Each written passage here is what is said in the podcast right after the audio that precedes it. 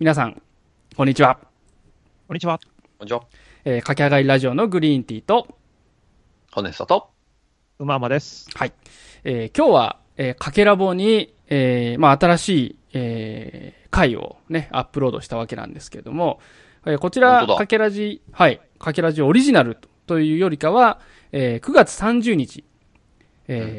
春さん、おとがめの春さんを中心に収録をした、ポッドキャストのポッドキャストというですね、はい、番組、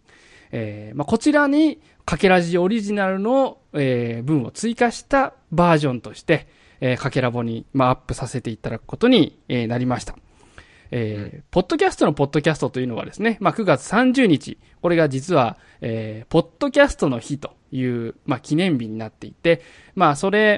の日にですね、いろいろな、ポッドキャスターが集まって、おすすめ、好きなポッドキャストについてと、あとは、ポッドキャストのこれからについてちょっと話してみようと。そういう番組を、収録しました。ただ、ちょっとうまうまさんのね、予定が合わなくてですね、私とホネスと、平日夜ってこともあったので、ちょっと帰れず間に合いませんでしたってことで、グリーンティーさんとホネスさんは、春さんのゲストという形で、参加されて、はい。僕も家に帰ってから聞かせていただきましたけど、配信を。はい。ということでですね、うまうまさんの分だけなかったので、うまうまさんの声が聞きたいという方のために、今回、うまうまさんのおすすめポッドキャストについても、末尾、番組の最後に追加した形で、配信させていただこうと思います。ではね、まず本編を聞いていただいて、その後でうまうまさんとの、対話を始めますので、ぜひお楽しみください。どうも皆さん、この番組配信開始の今日9月30日は何の日だかご存知でしょうか？ポッドキャストの日だそうです。はい。ご存知でしたか？僕は3日ぐらい前に知りました。はい。そして今日から3日ぐらい前に、せっかくなら、なんかやりたいなということで、好きなポッドキャストについてね、喋る番組をちょっとやろうと思いつきまして、で、それなら、せっかくなら、複数人で、そういうのを喋ったら面白いかなと思いまして、今日は、このポッドキャストをやってるポッドキャスト好きの方々に集まっていただきました。わわーわーあれはい。はい。とりあえず、はい、ポッドキャストの、ポッドキャストの日記念特番、ポッドキャストのポッドキャストを始めたいと思います。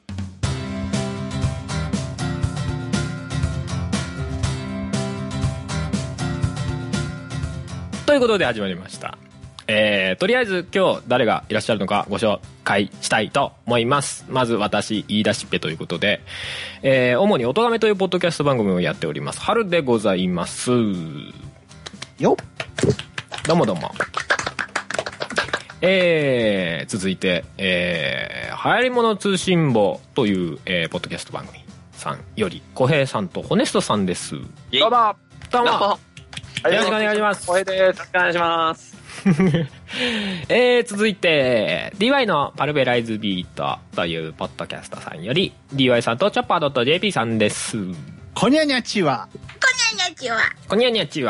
しくお願いします。お願いします、はい。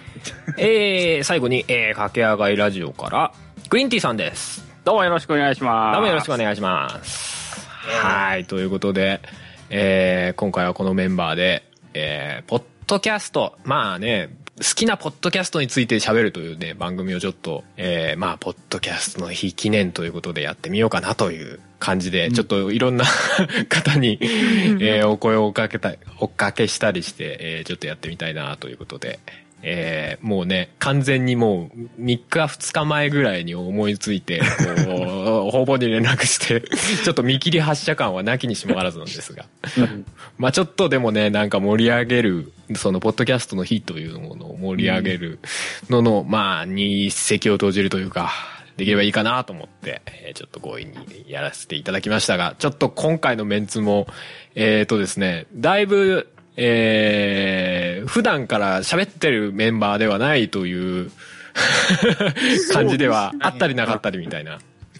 ちょっと無茶ぶりしてみた部分はございまして、実は私グリーンティーさんと直接お話しするのは初めて。そう、私結構初めての人多いんじゃないかなと。僕も初めてですそうですよね。番組はずっと聞かせていただいてるんですが、でこの前ね、はい、ツイッターでちょっとやり取りしたりっていうのもあったりとかで、ね、はい、あ、ではせっかくならちょっとこういう話題でお声掛けしてみようかなということで、ありがとうございます。ちょっとお声掛けしてみました。まあ、実は自分と流行り物通信簿さんはちょこちょこまあ、番組で曲かけていただいたりみたいな関係があったりしたんです。お世話になります。いつもお世話になっております。いえいえ、こちらこそ。まあ DY さんとはもう結構ね、まあ、うちの番組とはおとがめとは古くからなかったので、はい、ちょっと声かけさせていただきました。大変お世話になっております。なんなら、今日実は自分の番組も4年ちょいもやってるんですが、うちの番組が一番配信期間でいうと短い。お？そう。そうですか。そうですよ。あ、そうなるのか。DY さんは？今9年目ですね。そうですよね。11月で丸9年。そうですよね。なんなら一番長い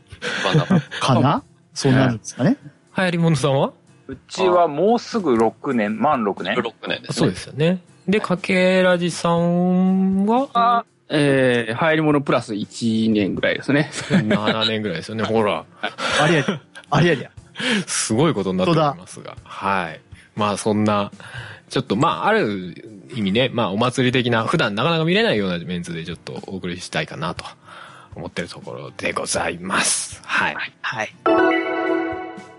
ですね、好きな番組について喋っていこうっていう話なんですが、その前にですね、ポッドキャストの日とは何ぞやというのを一応最初にちょろちょろっと喋っておこうかなと思いまして、はい、そもそも皆さん、ポッドキャストの日ってご存知でしたか？知らなかったです。やってる人たちが誰も知らない。Me too。何の日なんだろうっていう。そう、俺も、昨日、一昨日ぐらいですね、ツイッターで、見かけまして、ポッドキャストの日というのを。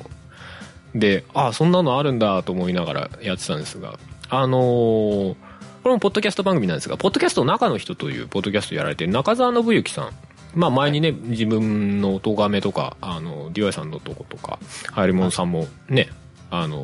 全員出てる。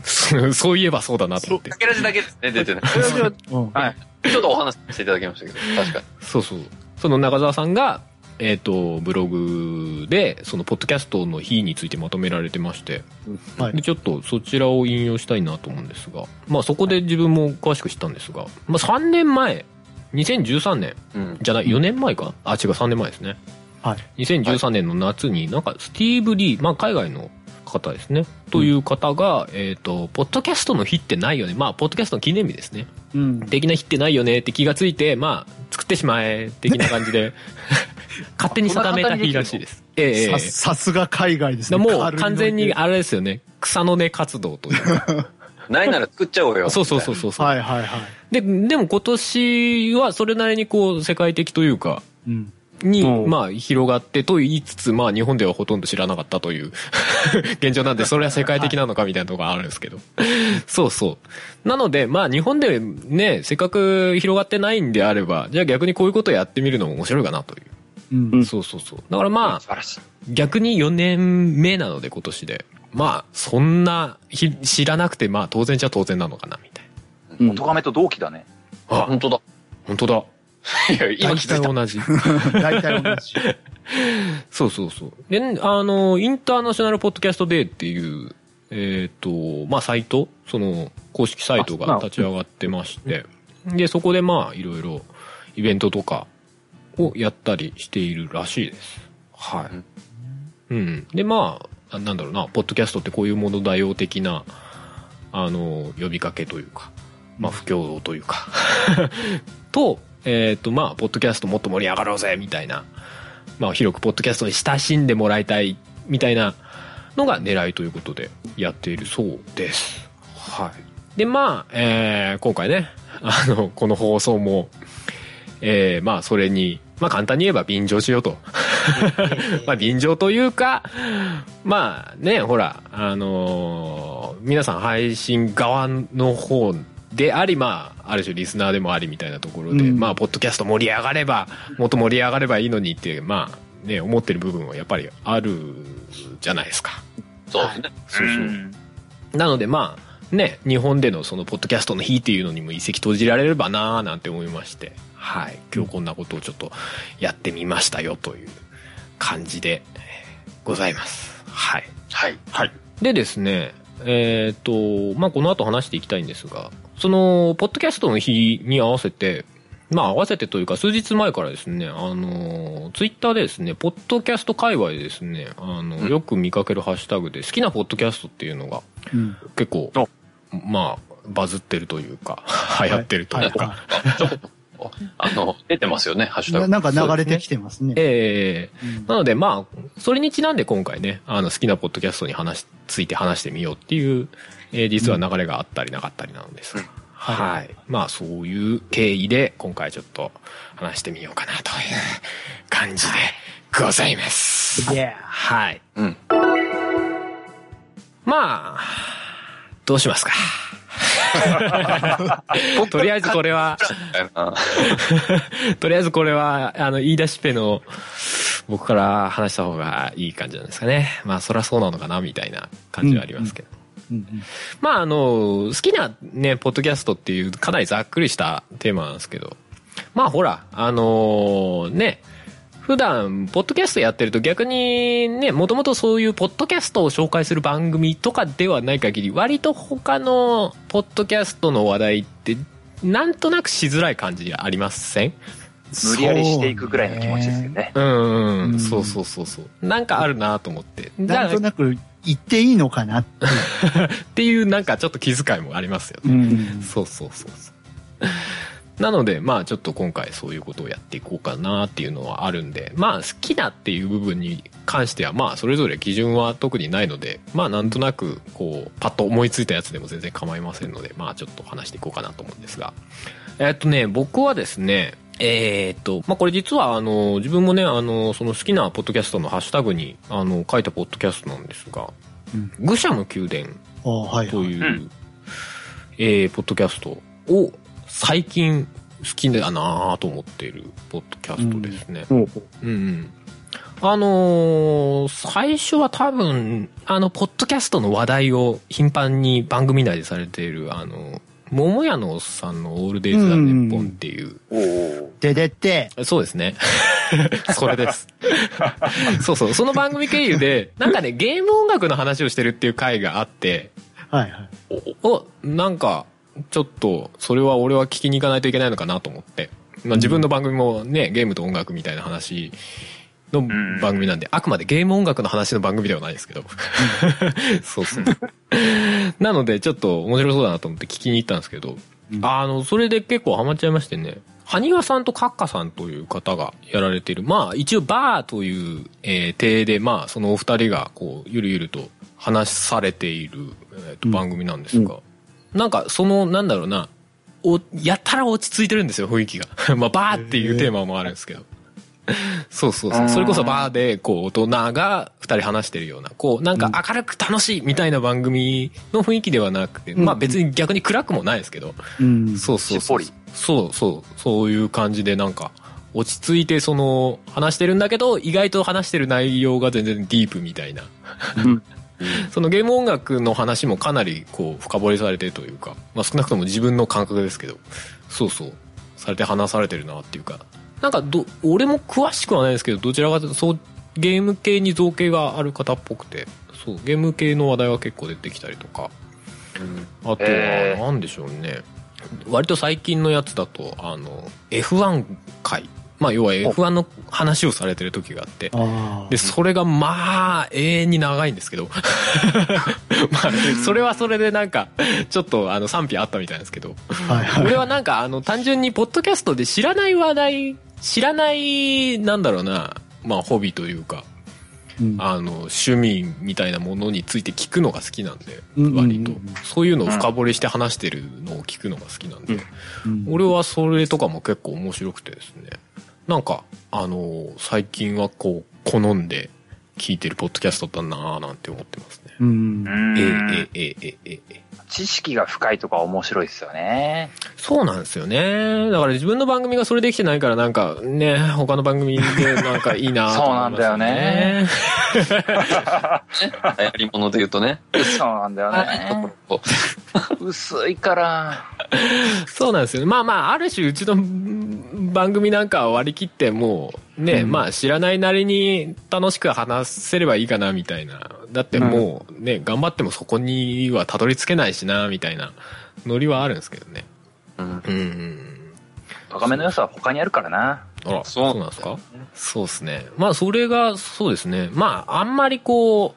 うなんだろうね、すごく楽しいというかワイワイガヤガヤした感じではないですけど、はい、そのなんかゆっくり落ち着いて聞けるような番組を求めてられる方にはいいんじゃないかなという感じはしますけどね。うん、そうそうそう。で結構更新頻度も高めなので、はい、そこについてもいいんじゃないかなと。まあ逆にね、まあ需要的になんだろうな、あんまり更新頻度が多くて長いと辛いみたいな人にとっては逆に辛いかもしれないですけどね。まあほらポッドキャストよく聞いてる。ね、ヘビーリスナー的な方でもうちょっとしたポッドキャスト地獄になってる人みたいなのがあるじゃないですか。聞いても聞いても終わらないみたいな。ずっと数字残ってる。どんどん DL が、まあ、DL が増えていく。俺はもうわりかしちょっと最近ちょっと聞ける時間が減ってしまったのでそれになりつつあるかね。なんかもう全然消化するとかいうレベルじゃないみたいななりつつあるんですけど、まあその中でも割とこう優先してつい聞いちゃうみたいな感じはある。好きな番組ですね最近はね。これどうしましょうね。一個ずつ行って回していきますか。あ、そうですね。そういう感じしましょうかね。はい、はい。じゃあとりあえず自分は一個あげたので、じゃあ次は小平さんに回しましょうかね。おーっと。はい。なんだろうな。なんだろうな。いやー。僕は割と数を聞くっていうタイプではないんですけども、これあれなのかな、ここにいない人のをあげた方がいいんでしょうね。ああ、そうかもしれない。おとがめ好きだよっていうのはあるんですけど、めっちゃゲラジモンも聞いてるよっていうのもあるんですけど、パラビも楽しいよっていうのもあるんですけど、ありがとうございます。あります。っていうか今いる方のは全員聞いてますね。そうそう。ここにいるのをあげてもしゃあないんだろうなという気もするので、他のをあげなきゃいけないんでしょうけど、そうなんか慣れみたいになっちゃうからね。そうね。そうなんだよね。そうなると何のかんと言って最近楽しいなって思うのだと、TTR なのかなって、多分続かないラジオなんじゃないかなっていう気がしますな。いいですね。俺も好きです。あれは面白い。チョッパーさんも僕音楽さっぱり知らないけどね。あれ面白いんだよね。チョッパーさんも好きって言ってなかった。大好き。なんでしょうね。多分音楽詳しい人とか、やってる人からするとまた違う目線があるんでしょう。知らない僕が聞いてても、うだつの上がらない好きだよっていうのはね。ウェブクリッパー大好きですけどね。わあ、面白いんだよね。なんだろう、不思議にすごい聞きやすいですよね。ですね。そうそうそう。音楽の番組なんですか？ジャンルとしては。なんだろうな。音楽家がやってる番組っていう感じかな。別に音楽のことがっつりっていうわけでもないけど、音楽の話題も結構まあありますよ。なんか案内によるとバンドマンがやっている高尚な音楽トーク番組っていう。ほうほう。長続きを期待させない高尚な音楽トーク番組。あ、なるほど。まあ、軸は音楽なんだけどみたいな感じですかね。そうそうそう。もちろんその音楽やってるからこそっていう眼蓄はあるんだけれども、そうじゃないなんか普通の一般人目線の世の中への愚痴みたいなのがたまに出てくるっていう。いや、たまんねえなって思いながら。なんか、あんまりこう、気張らないスタンスというか。そうそうそう。喋る側がね。番組でその、高尚音楽トーキンって言うんだけれども、そんなにこっちがこう、肩肘張らないで聞けるっていうスタンスがあるのはいいなって思うんですよね。まあ、確かにサイト今ちょっと開いてるんですけど、このなんか写真がね、多分パーソナリティだろうっていうお三方の写真が出てますけど、交渉感がない。そう。すごくざっくばらんに話してくれそうだなって。いや、ちょっと今別にディスったわけじゃないんだよ。僕こいつ突っ込んできたなと思って、ね。記事でね、今おっしゃってたようなことが、なんか感じ取れるなとは思って。うん、そうそう。変にこう、なんか頑張ってる感みたいなのは、そんな感じないですよね。だから、すごい、入りやすいというか。うん。もう、とっつきやすい。気楽に弾けるっていうのがね。うん。あるあるある。いいなって思ってて。でそれこそ、僕で言うと、まあ、春さんも含めですけども、うんうん、AMR のアニマルミュージックレディオのおさんが出てきたりとかで、うんうん、なんだろうかね、番組中でも姉妹番組って言ってるじゃないですか。そうそう。自分のね、やってるバンドのラジオですよね。そう、グループ感みたいな、で、連携されっぷりは、番組またいでて面白いなって思いますよ。ああ、なるほどね。うん、あ、こっちでこの話題がされてて、あ、こっちでもあれしてる、あ、シンクロしてるみたいなのは、聞いてて面白いなって思いますよ。だ自分も当事者なんで逆にそこ客観的な視点が割となかったりっていうのもあるんですけど、でも単純に俺は一リスナーとして TTR は多分続かないのが好きですね。うん。うん。うん、普通になんでしょうかね、一般に聞いてる人という目線で、あ、AMR でこの話題がされてる、あ、TTR 聞かなきゃみたいな。パンダさん出るってみたいな。そのなんていうんですかね、こう誘導されっぷりっていうのは、うんうん、いいなって思いますよ。なるほどね。うん。なんだろうな、パッと1個あげるって言ったら、今の僕は多分続かないラジオかなっていう、ところでしたよ。なるほどなるほど。でも俺自身もね、全然最近優先して聞く番組の一つではあるんで、むしろ言ってもらって。ああ、よかった、みたいな部分ありますけど、今、なんか。なんでしょうね、定期配信でもないじゃないですか。あ、そうですね、不定期ですね。時折欠けてるみたいな。うんうん。それもあって、まあ、だからこそなんでしょうけど、うんうん、あ、更新されてるって気づくと、とりあえず聞こうっていう風な気持ちに、前向きな気持ちが生まれるっていうのは。それはありますよね。まあね、多分続かないラジオに限らず不定期配信の番組ってなんか更新されてるとおおっていう感じって確かにありますよね。なんか確かに定期配信だとね、あ、まだ更新されてるなーっていうまあ安心感もあるっちゃあるんですけど、あ、たまったなーみたいな、まあまあまあたまったね、本件みたいな、まあありますわ。リスナー側目線としてね。そうそう。どうしても聞くのが多いと溜まってくからね。そうなんですよね。その中でこう、結構期待しちゃうとね、うんうん、ふと来た時に、ああ、聞かなきゃっていう気持ちが湧くっていうのは、あるあるある。番組の力なんだなって思いますよ。うんうん。うん。なるほど。そんなところでしょうか。うん。了解です。じゃあ、次はホネストさんどうでしょう。はい。私もですね、まあ番組、まあここにいるメンバーのやつはまあ聞いてるんですけど、それ以外のところでいくとなんだろうな、まあ本当に結構多くの人が聞いてるところでいくと、まあトッキンマスターはね、聞いてる方多いのかなと思いますけど、最近出てきたトッキンマスターが新しくやられてるザッピングラジオ。おお、はいはいはい。ザッピングラジオはまだそこまで取り上げられてないのかなと思って、今回ザッピングラジオにしようかなと思ってるんですが、まああの二人のねクオリティ、まあそのしぶちゃんけんちゃんプラス、まあ最近はのぶちゃんが出てきてるんですけど、あの方々のクオリティでかつ、番組の時間的にも15分とか10分15分で毎回絶対切る。一部だけを抜粋みたいな、過去放送から抜粋だったりとか、新たに撮り直したものを配信とかやってる、まあ、ザッピングラジオがあるんですけど、まあ、あれもなんでしょうね、そのトッキンマッシュさん自体がやってる通常の1時間番組とはやっぱり15分になると違った面白みが出てくるというか、聞きやすさだったりとか、あともう本当に内容的にはその昔の同級生がくだらないことやってんなっていう感じの番組作りではあるんですけど、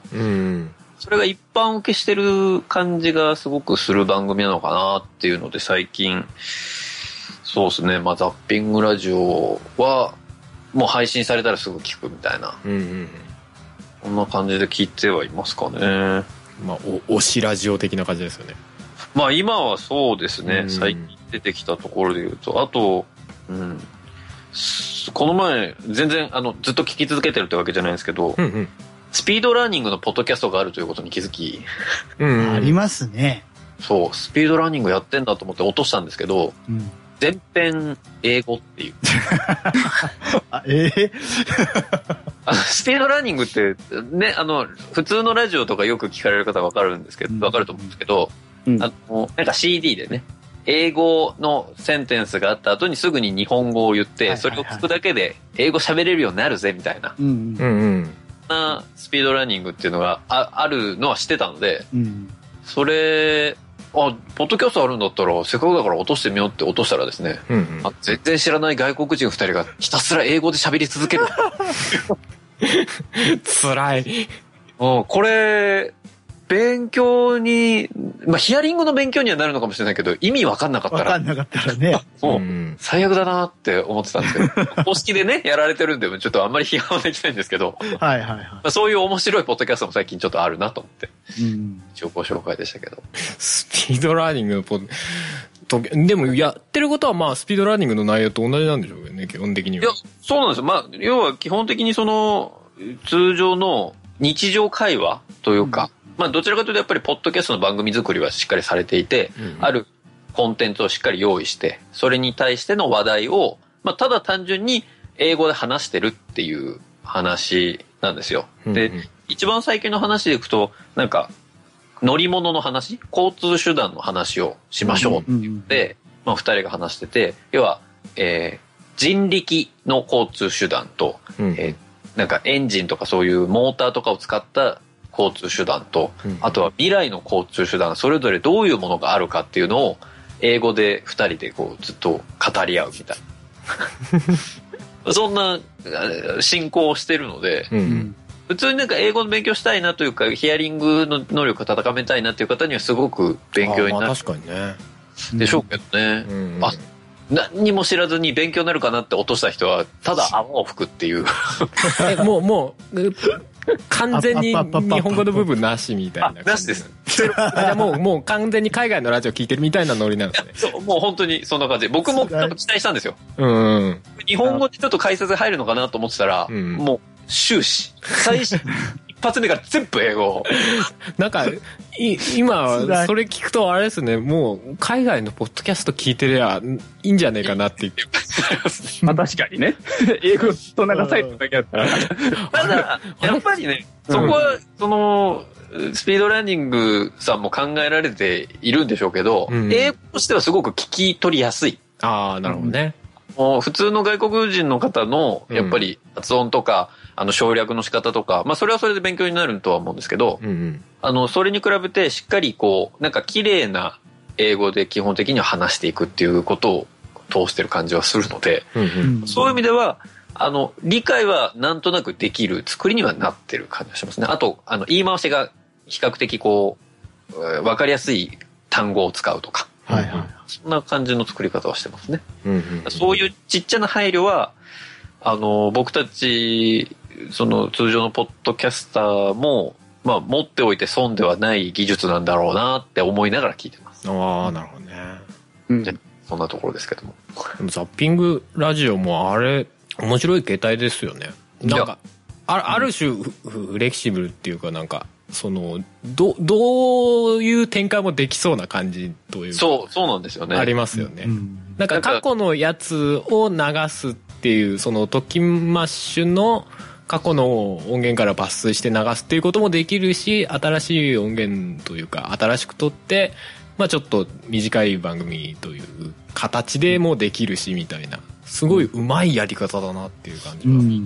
は、うん、新しく撮りたい時は撮ってちょっと時間ないなと思った時は過去放送から抜粋っていうやつが撮れるっていうのはやっぱすごいな確実にコンスタントに出せる形みたいなのを作っててさすがだなっていう感じはおさんというかまあ言っちゃうと多分渋ちゃんなんでしょうけどうんしぶちゃんのその企画力というか番組構成力とかはやっぱ聞いててすごくセンスあるなと思いますし言ってることやってることが大体ポッドキャストにはまるというかあ正しいなっていう感じはすごくするし裏側でいろいろ考えてるんだろうなっていうのもまあポッドキャストやる側としては本当に勉強することが多いなとは思いますね。あそこうまいですよね。うまいはいはいじゃあ続いてはじゃあ DY さんどうでしょう、好きなラジオ。 DY さんも結構聞いてます？そうですね、まあ、割とたくさん聞いてるんですが、まあ、こういう機会なんで、せっかくなんでちょっとパルベライズビートの秘密を一個だけはい追っことしていこうかなと思うんですけど、多分これチョッパーさんも知らない秘密なんですけど、チョッパーさんと僕毎週ねパラビの中で週刊縁側っていうコーナーをやってるんですけど、あれの元ネタになった番組が実はあって、ですね、今止まっちゃってるんですけど、クリラジさんがやってるどうでもいいニュースっていう番組がありましたね。ありましたね。あれ僕大好きだったんですよ。はいはいはい。なんかその、巷で起きたどうでもいい話題を、コロンさんと BJ さんが二人でなんやかんや文句言いながら進めるっていう番組で。あれですね、最初にこうトピック的な感じで、そうそうそうそう。ね、いくつかニュースを読み上げて、その中から拾っていくみたいな形ですね。そうで、これやりたいと思って、で、そのどうでもいいニュースは割と海外の方のなんか、例えばなんだろう、ハンバーガーが熱くて賠償金を支払ったみたいな、そんなニュースとかも取り上げられたりするんですけど、うちはその芸能ニュースだけに特化したやつにしようと思って、で、まあちょっと拝借いたしまして、週刊縁側というコーナーが生まれたという。そういう経緯だったんですね。僕が好きすぎて。です。で、あと、今、リアルで動いてて、ちゃんと聞いてるという意味では、大阪の一般人によるポッドキャスト。はい。名前は聞きます。名前はよく聞きます。これ、毎日更新なんですよ。月金で毎日更新してって。毎日？そうそうそう。で、15分ぐらいの尺で必ず1回が終わるんですけど、だからちょうどいいんですよね。こう出かける前に着替えとか準備しながら聞くのに。毎日更新すごいですね。そうですね。これは欠かさず割と朝仕事行く前に聞くみたいな感じにはなってますね。ポッドキャストでそういう習慣ってちょっとなんか珍しいっつうか。っていうか毎日更新の単純に作業すげえなって思いますけどね。それを配信者目線で。で、ご本人がおっしゃってたのが、だいたいその1回の収録で2時間ぐらい回して、で、それを分割して15分、15分、15分で出してるだけやから、多分皆さんがやってることとそんなに変わりはないですよっていうお話をされてたんですけど、いや、大変やろうなと。そうです、ね。やっぱ1週間分を1回でとりあえず撮っちゃう感じなんですね。なるほどね。みたいですね。そうかそうか。毎日本当に撮ってるわけではないですね。なるほどなるほど。だから4月ぐらいに始まったのかな。なんですけどもうすぐ200回っていう。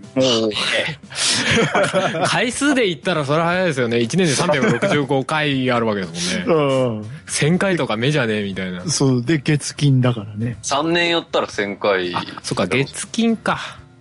月金。月金だから200回ぐらいですか。あでも200回ぐらいか。そっかそっか。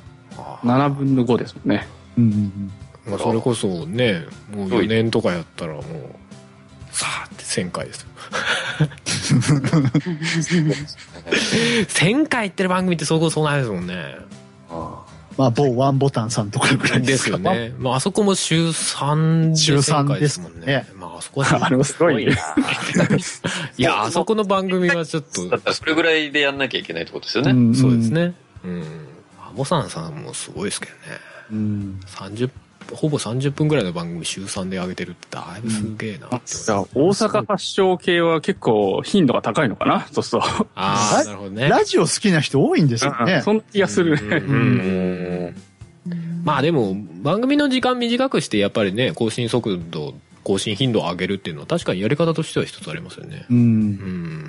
長いと大体後ろの方みんな聞かないじゃないですか。だから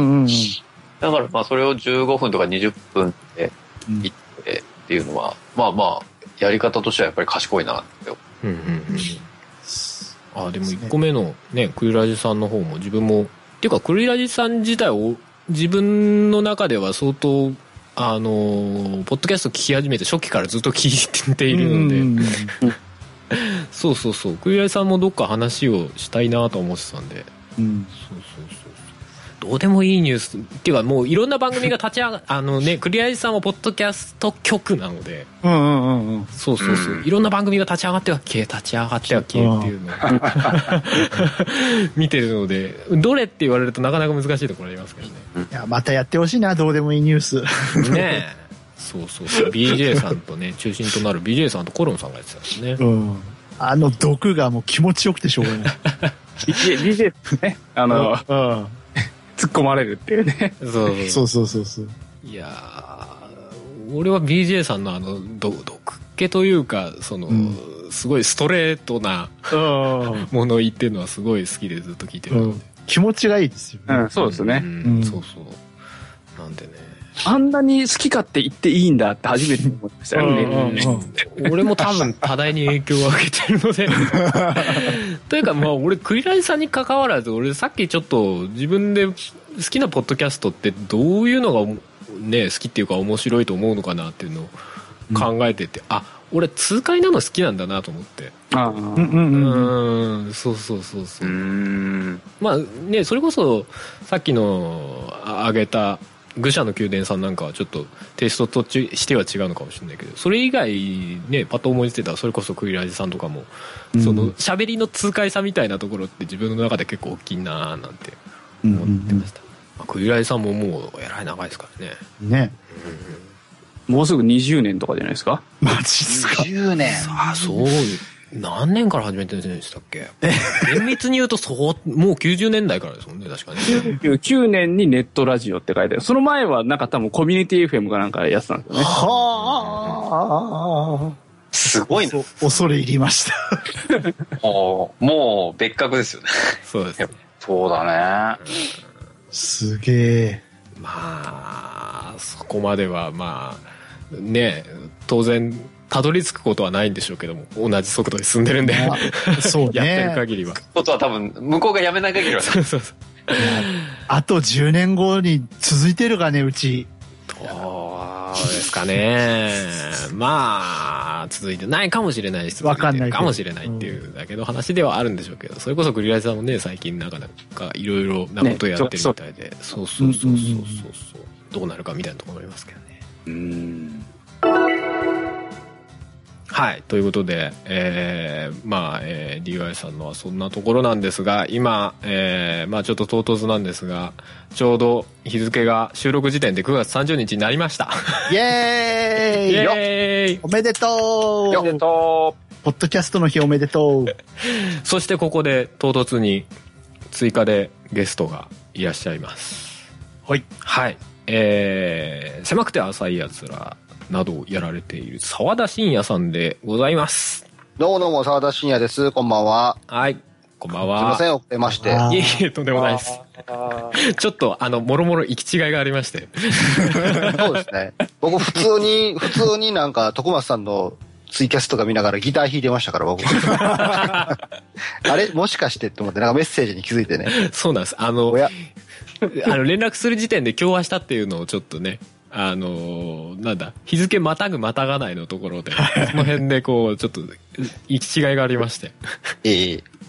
ょっと遅れてしまったんですが、はい、申し訳ないです、はい、とんでもないです、はいはい、ということで、ここから、沢田信也さんを、交えて、はいはい続きをやっていこうと思いますが、まあ今ねそれぞれ、まあ、好きなポッドキャストを上げていくという感じでやっておりまして。はいはい。どうしようかな。次は、グリーンティーさんにあげていただこうかなと思いますよ。はい、大丈夫ですか？はい。は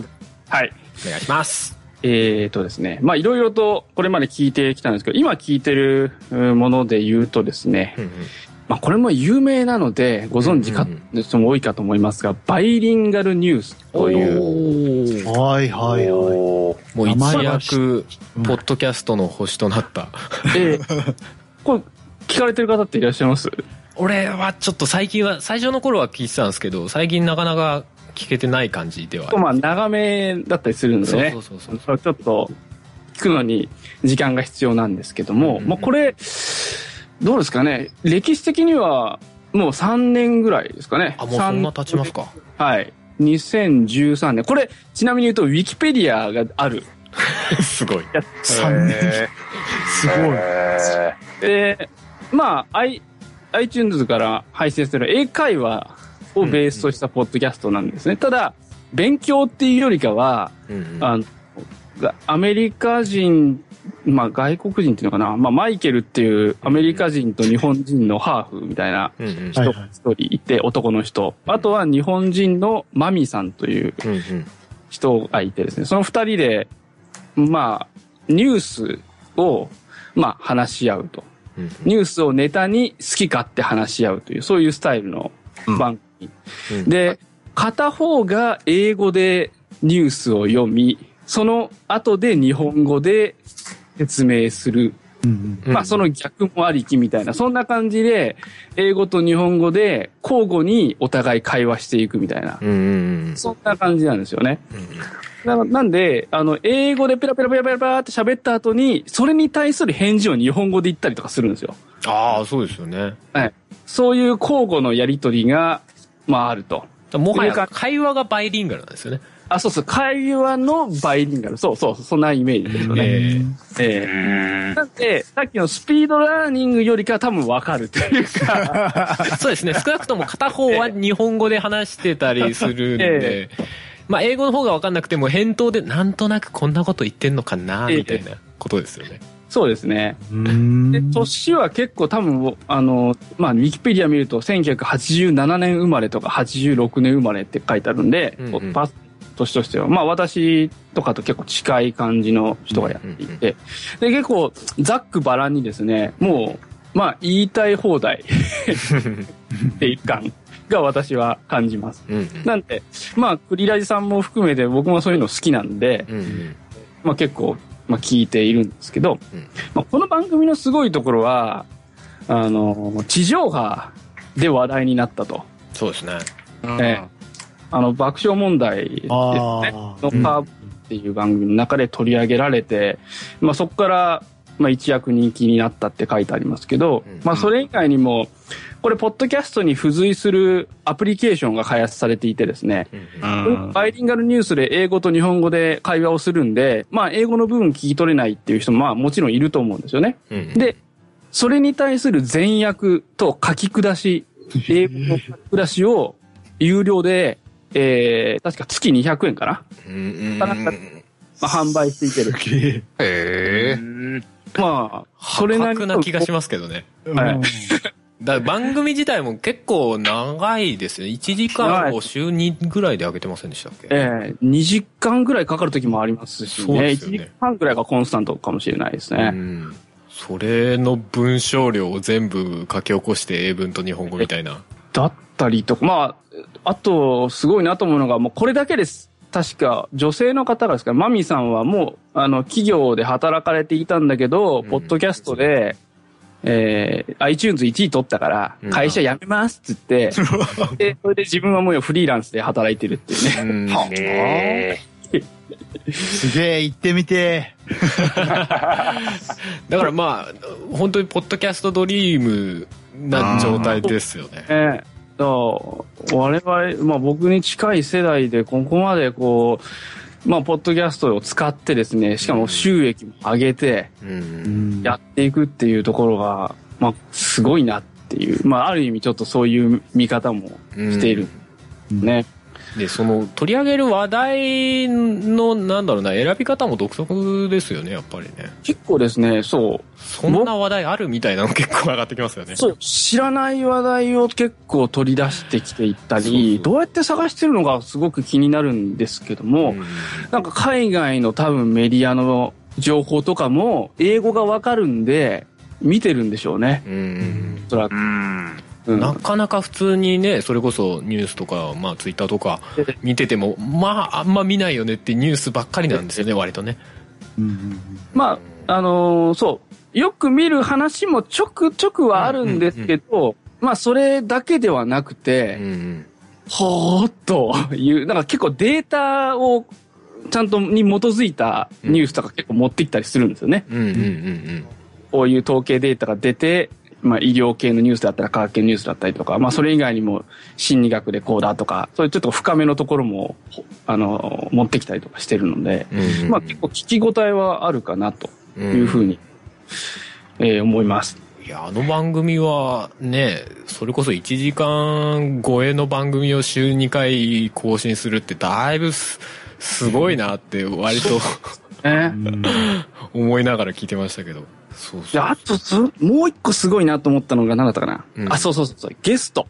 あ、はいはいはいはい。時々ゲスト呼ぶんですけど、うん、クリスタル K とか呼んでるんですよね。すごいな。ずるくない？いや、あと結構科学系とかの人も呼んでて、例えば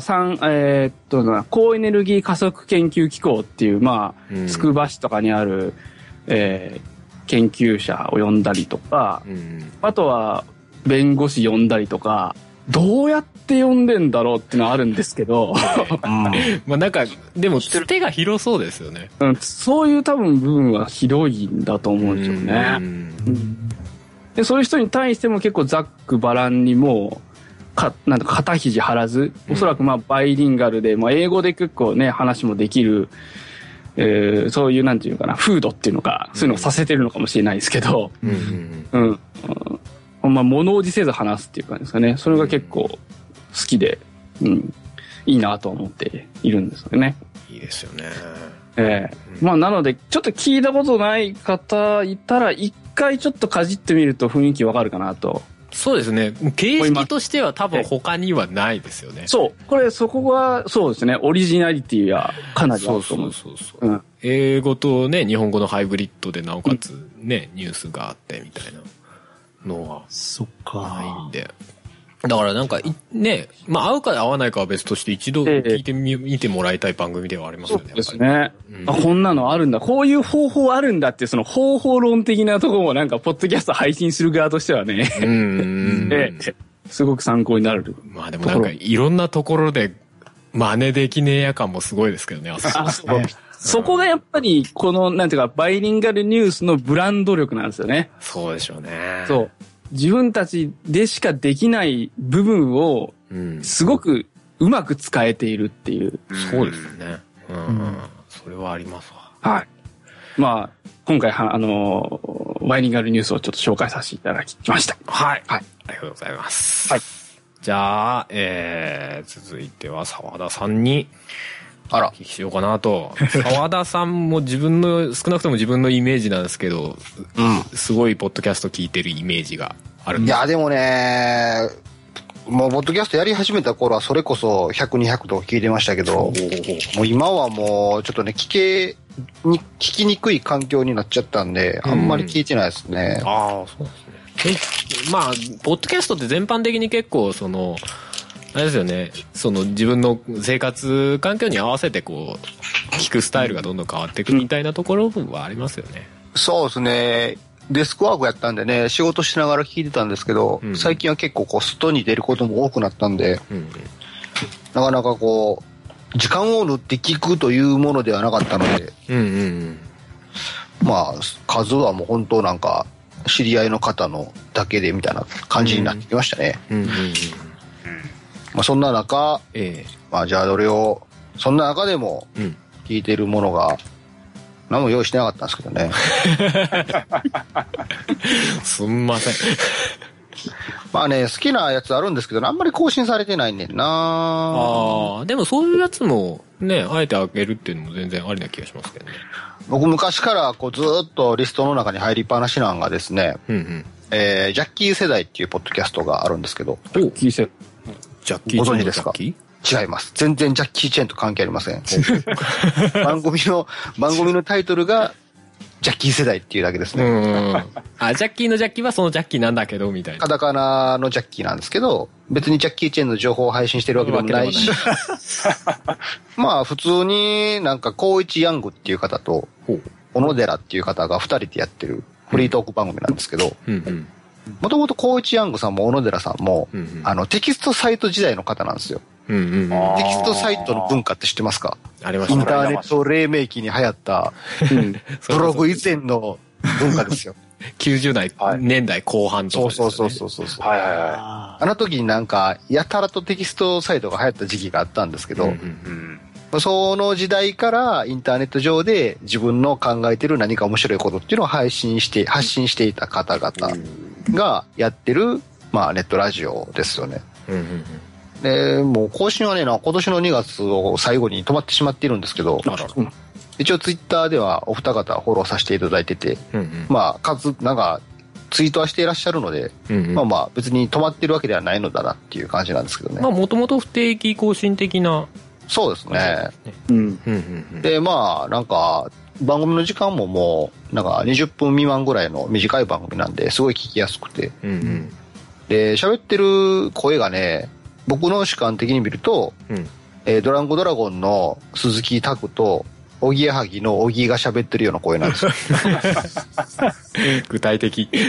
でちょっといやほんま聞いたらねそんな感じなんですよね、うんうん、でちょっと気だるそうに喋ってて、まあ、日常にあった話を面白おかしく話すみたいな感じなんですけど、うんうん、まあなんていうんですかねこうやっぱテキストサイトやっていらっしゃった方々なので、うんうん、まあその物事の日常の物事に対するその視点の見つけ方っていうのはちょっと面白いかなみたいな感じのところと、うんうん、あまり毒がないっていうところがね。ああ、うん、毒がない。職場のババアがよとか言うんですけど、うんうん、まあこんな気だるい喋り方なんですよ。職場のババアがねとか言って。あんまりどっちょっとこう言ってるのは愚痴っぽくてもこう緩いみたいな。そうそんなにトゲトゲしない感じで。ああなるほどね。まあまあなんていうんですかこう肩肘張らずに聞けるっていう意味で雰囲気がすごい好きな番組があるんですよ。うんうんうん、まあこれ以上はちょっと出てこないですね。僕のこの引き出しからは。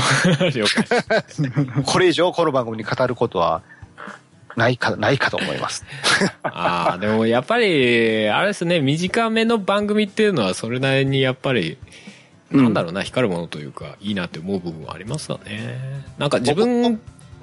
自身が長い番組やってるからなんかより最近なんかそういう番組もいいよなって思う部分はありますね。まあそうなんですよ。で僕の好みの傾向として、うん、あんまり番組っぽいものっていうのがあんまり好みじゃなくて、うんうん、ああまあフリートーク的なってことですか。そうですね。だからこのジャッキー世代も、うんうん、なんかスーッと始まってスーッとあるような感じなんですよ、うんうんうん、さあ次のコーナーはみたいな感じじゃなくてね、はいはいはいうん、なんか番組的じゃない本当に友達と喋ってるのをそのまま撮ってるような感じみたいな、まあ、それこそボイスブログみたいなノリというか、そうですね、うんうんうん、でまあ気分が乗ったら長く喋るし、うんうんまあ、気分が逃らなければ短い時もあるみたいな感じ、うん、でそういうのがまあポッドキャストのええとこでもあるかなと思うんで、そうですよね自然な感じじゃなと思って、うんうんうん、これだけはなんか昔から聞いてますね。全然知らない名前なんでやっぱりそういうの聞くとそうなんですよ。結構ね昔からあるんですけどね、うんうん、意外と有名ではないというか、うんうんうん、知られていないというか、うんうん、ちょっと残念なんですけど。だからなんか澤田さんってやっぱりなんかその番組どこで仕入れてくるっていうのもおかしいですけど知ったのみたいな番組知ってられるってイメージがあります。あでもね僕がポッドキャストやり始めた時はニフティが提供してたポッドキャスティングジュースっていうポータルサイトがまた元気やった時やったんですよ。でそれと iTunes ストアのランキングを駆使して片っ端から聞いてたところがあったんで、うんうんうんうん今ってもう iTunes ストアのランキングに現れへんかったら全然見つからないじゃないですか。なきことになりますからね。そうでしょ。ないですね。で、ランキングもね、何百位とかまでしか出ないですからね。そうなんですよ。しかもなんか最近ニューリリースとかもあんまり入れ替わらへんから、あんまりこの新しい番組に出会うってことがほとんどなくなってしまって。そうなんですよね。それこそね、ツイッターでなんかフォローされて、そうですね。こんな番組あるんだ、みたいなところからみたいなのかまあ、せいぜいそんな感じかなみたいなとこありますよね。 Google とかでおすすめポッドキャストとかで検索しても大体似たようなしか出てこないですし、そうですね人気動向が出てきてみたいな本当、まあ、Twitter か iTunes ストアのランキングかぐらいしかもう探しようがないなっていう感じで。それは確かにそうですよね。だからねもうそのジャンルの登録してあるポッドキャストiTunes で、うんポッドキャストがもう全部出てくるぐらいのノリだったらまだね探しようがあるのかもしれないですけど、そういうこともあってないですもんね。確かにね。しかも iTunes スター内の検索がうんこやからね。だからほんまに的確な言葉じゃないと出てこないじゃないですか。はいはいはいはい。まあ、ほぼ完全一致じゃないと出ない感じですね。そうなんですよ。うん。うちも出ないことで有名だった。出ないことで有名。あれ本当に登録してあるみたいなね。そうそうそうそう。下手した番組で検索しても出てこない時ありますからね。間違いなく、うん、間違いなく、うん。だからね、ツイッターの検索で、そのポッドキャストとかで検索すると。このリスナーの方が自分の聞いてるポッドキャストについて感想を書いてる時があるんですね。うん、はいはいはい。でそれでなんか今回のこの回面白かったとか書いてる番組のハッシュタグが見たことないやつとかやったら、うんうん、あこんな番組あるんやと思って、うんうんうん、なんか探したり、それを持ってなんか Google で探したりするんですけど、うんうんうん、だからこうリスナーさんはね自分の聞いてる番組のことはもっとツイッターで言うべきやと思います。ああそれはそうですね。と言いながら自分もなかなかできてないんであれなんですけど、それこそ本当可能ならなんでしょうね、自分が聞いたのがもう今これ聞いてますみたいな、音楽とかでもあるじゃないですか、再生してるやつが全部つぶやかれるみたいな、ああいうののポッドキャスト版あったら便利だなって思ったりはするんですけどね。ただね、アップルのやつはちょっと気に入らないですけどね。そう。この素晴らしいエピソード。はいはいはい。このクールなエピソードを。このクールなエピソードを視聴してください。なぜそこでハードルを上げてくるのか。あるある。あれはちょっと気に入らないんですけど。あれは確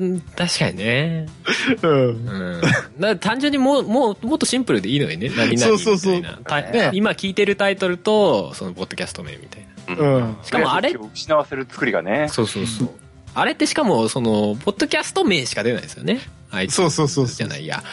オフィシャルのね、うん、アップルが作ってるポッドキャストアプリ、うん、そうそう今この回聞いてますみたいな自分でこう書き足さないといけないみたいなことになる。はいはいはいはい。それは珍しいですよね。だからどこのポッドキャストの何の回を書き足さなきゃいけないけどこのクールなエピソードって定型文がもうくっついてきちゃってるからまずこれ消してそうそうねあれは確かに思いますね。そうそうだからなんかそういうのあればね、もうちょっとこうまあ活性化ではないけどなんかしたりとか、まあまあ全部とは言わずともね、それこそなんだ YouTube みたいにこういいねボタンじゃないけどそういうのがあってピッて押したらもうそのやつだけつぶやかれるみたいなのでもだいぶ手軽にはなるから、そういうのでもあれば。ポッドキャスト昔からあるくせにね、インターネットとの親和性がすごい低いんですよね、なんか知らんけど。そうなんですよね。ね。で結局なんかねそれぞれ聞いてる人によっていろんな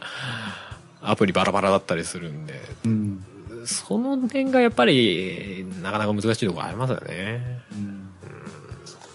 アップルさんも特別ねなんかこうなんかポータルみたいなのは作ってあるけど別にこう提供はしますけどみたいな感じで、ほんまめちゃくちゃやる気ないですよ、あの人。やる気ないですよね。俺なんかちょっとしたことで質問とかしたけど全然的を置いた返事が返ってこへんくって、うん、もう何十回もターン繰り返しましたから。逆に iTunes とかその App Store には登録 してやらないんだっていうポリシーでやってる人もいます。あ、今そうですね。うん。だポッドキャストじゃなくてうちはネットラジオだ。そうそうそうそう。方も確かにいらっしゃいますね。うん。うんあいつら嫌いだからっていうポリシーでやってる人もねうんうんうん、うん、そうですよね。だからね、まあもしかしたら今日挙げた中でももしかしたらポッドキャストじゃなくてネットラジオだようちはっていう方もいらっしゃるかもしれないですけどね、うんうん、もしかしたらなんかiTunesとかがプラットフォームやってくれると、うん、あそうですよねあって思ったりもしますね、うんアマゾン。そりゃ Google がね、Google プレイミュージックの中にポッドキャスト入れるっていう話はあったんですけど、あれそういえば音沙汰ないですね。来ないですよね。日本で来ないだけでしたっけ？うん、一応ね、あのページは存在してるんですよ。Google のポッドキャストのページは。でもお住まいの国ではまだポッドキャストは公表になりませんって書いてあるんです。辛い。でもあれって要は iTunes のポッドキャストとある種同じような。仕組みなんですかね。そうそうね。ああ、そしたらまあまあそこがね、Google さんがもし頑張ってくれれば。噂ではなんかその収益が取れるような仕組みもできるとかできないとかいう話ありましたけどね、Google のやつ。人気になれば、ランクの上の方に行けば、みたいな。まあ、それ考えてくれてるのは嬉しい。まあ、事実だとすれば。Twitter も確か Google 買収しようとしてるから、その辺とうまいこと連携させてもらえるとか。ああ、それはいいですよね。そういう、ね、融合があるともう少し活性化にはつながるかなと思いますね。なんかそういう部分でもなんかいろいろこうポッドキャストうまいこと進んでってくれるとなみたいな願いを込めつつ今回こういう番組をやってたりみたいなね。まあね、僕はもう単純にニコニコ動画でも YouTube でもそいつらに RSS 機能つけろよと思いますけど。ああ、はいはいはい、そうですよね。もう動画とか音声配信するやつは全部 RSS をつけてくれと思うんですけど、なぜかつかないんですよね。確かに。やっぱこうサイトに来てほしいからね、なんか。広告収入を得たいじゃないですか、なんか。サービス提供してる側も。まあそうです。まあでもそういう意味では、ポッドキャストね、まあ使ってみて、一回使い始めてしまえばすごい楽なものではあるんだろうなっていうのはずっと思うんですけどね。やっぱ勝手に押してきてくれるっていうのはね、僕はすごい便利やなと思って。そうですよね。見に行かなくても。そうそうそう。だからもうね、まあ、毎日毎日、まあ、登録してるポッドキャストが多ければ本当にラジオみたいなノリで、でもラジオ、実際のラジオとは違ってちゃんとスタートから聞けるし、まあ、自動的に連続再生してくれるしみたいな、そうそう、ダウンロードして聞くっていうパターンのものなので、こう電波を発信できない場所でも聞けるんですよね、ポッドキャスト。それがですよね。まあ、飛行機の中とか、それがね、まあ、移動中ね、山の中とか飛行機の中とか、そうそうそう、そういう、まあ、極端に言えば病院の中とか聞けますもんね。だからやっぱ、まあ、単純にねラジオ的なものもいいんだけどなーって思う部分は常にあるんですけどね。そのなんだろう、目が奪われないみたいなところで、ああそう、それは僕は結構メリットかなと思いますけどね。動画に比べて、いやでもね、僕もそれをねメリットやと思ってたんですけど、まあ仕事柄ねインターネットに関連する話とかもよく聞く時があるんですけど、聞いたところによると世の中の暇な人は聞きながら何かをするものがないから、むしろ目を奪ってほしい。むしろ目を奪ってほしいんですって。だから YouTube とかめっちゃ流行るんですって。あ、まあそれは、まあまあ。よくYouTube で音声だけ投稿してる人とかいるじゃないですか。ああいうのも見てるんですって、暇な人って。画面を。何も変わらない画面を見るんです。へー。なんかそういうことをすることでおそらくこう時間を潰すっていう実感を得てるんでしょうけど。そうですか。僕らなんかはね、聞きながら何かができるから便利。そうですよね。なんで YouTube のアプリはバックグラウンドで再生してくんねえんだって思うぐらい。意外とそれは、ね。本当だね。YouTube バックグラウンドで再生できないですよ。そうなんです。でも僕ら側の方が実はマイノリティかもしれないんですよ。そうなんです。まあ、結構なんか生活スタイルによっても違いそうですね。そうすると、僕地方住んでると車で乗りながらっていうスタイルが結構多いんですよ。あ、そういうのはすごい強いですよね。はい、地方民です。地方民です。チョッパーさんは車の中でよく聞いてます。もっと田舎に向けて宣伝したらいいんじゃないですかね。ああ、なるほどね。そうですね。なんか農作業しながらとかもある。そうそうそうそう。いや、ほんまそうですよ。いや、農作業しながらはね、経験者ですけど辛いです。あ、携帯落とした、携帯ね、携帯。あ、でも俺あれですよ。それこそ実家のね、実家でみかん作ってたりするんですけど、それもぎながらとか聞いてます。ただ、私牛に食べられそうになった。すごいエピソード。牛に食べる。あ、待って、それ食べ物じゃないといてってどかないんですよね、親牛ってね、結構ね。めっちゃ苦労した。へえ。いや、まあ力では勝てないですからね。勝てない。俺はみかんもぎしながら聞いてたら、まあまあ全然普通に聞けはするんですけど、時々木の枝に引っかかって耳がもげそうになるっていうみたいなことはありますけどね。でもなんかそのね。まあ複数人で作業する分には別に喋りながらねしたりすればいいけど、一人で作業してるとやっぱり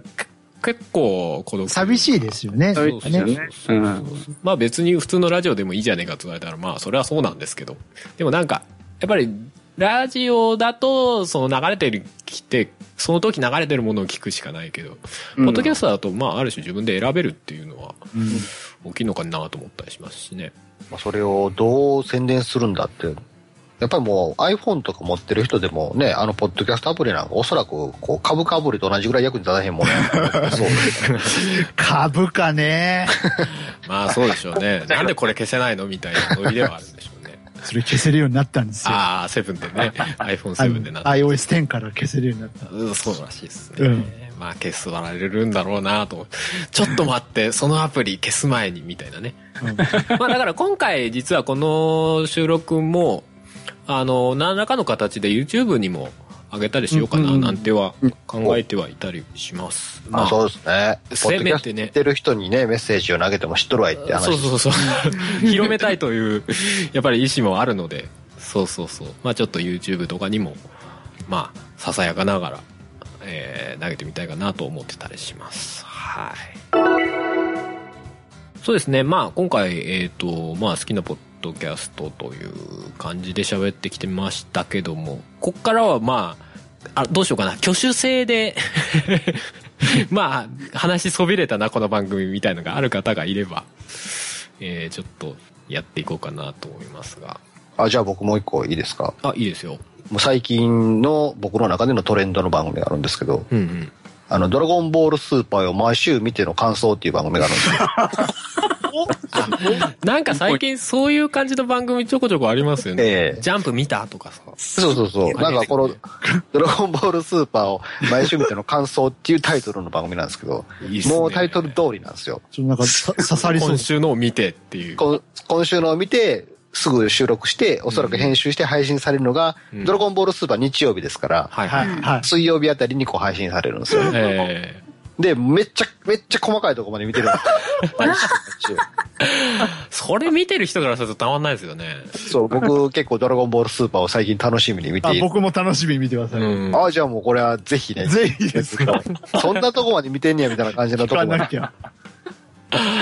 そう、でもそういうのいいですよね。だからそれこそね、うん、ブログとかでやってるようなノリでポッドキャストとしてもそこだけの番組みたいのをやってる。そうそう、だから僕もねポッドキャストやり始めた時はセマンさんなんかまさにそうで、うん、当時ね結構僕がやり始めたのがもう7年ぐらい前ですけど、うんうん、その時はもうラジオ番組みたいなポッドキャスト番組が多かったんですよ、うんうんうん、で結構そのラジオ番組っぽい中で例えば今回この漫画を見たんですとかね話してる時があったんですけど、その話もっと聞きたいのにもう終わんねやみたいなのがあったから、はいはい、だから僕は話す時は一回絶対それだけの話にしようって決めて、うんうん、もう特化させるようにしたんですけど、うん、もう最近番組自体がもうそれに特化してるものとかも多くなってきたので、うんうん、もうこの番組はドラゴンボールスーパーだけのことしか喋ってないんですよ。で、なんやったらドラゴンボールスーパーなんか30分番組ですけどポッドキャスト1時間ぐらいあったりしますから本編を超えちゃう。そうそう。どれだけ話してんねん。ああ、それは、めっちゃ30分の番組のシーンをワンシーンワンシーン切り取って、このシーンは、みたいな感じで。いやでも、それだけ話せる、やっぱりね、熱量というか愛があるからこそ、その番組として成立するっていう部分もあるから。そうですね。まあ、逆にね、その、こんぐらいだったら俺もできるぜみたいな感じでもできないでしょうねきっとね、うん、これはねちょっと無理です ねすごいな。逆にいつもね続くんかな思って聞いてますからね。まあドラゴンボールが終わったら終わるんすかね。終わるんすかね。再放送とかやったらすごい面白いですけどね。なるほどね。2回目再放送2週目を見る。2回目見たら違う感想が出てくるとか、可能性ありますよ。1回終わってからもう1回1回目から振り返る放送みたいな。昔はこう思ってたけどみたいな感情の変化。逆にこの番組の利点は時代に流されないですよね。後からドラゴンボールスーパーをまとめて見た人でも楽しめちゃうっていう1話ずつね。でもそれは確かにポッドキャストいいとこですよね。そうそうそうそう、うん、別にそのリアルタイムじゃなくてもちゃんとこうつじつまが合うというか、そうそうそう、どうしてもね、まあ大物ラジオなりそういうのだとねその時に見てないとやっぱりまあ合わなくなってっちゃうじゃないですか、話的には。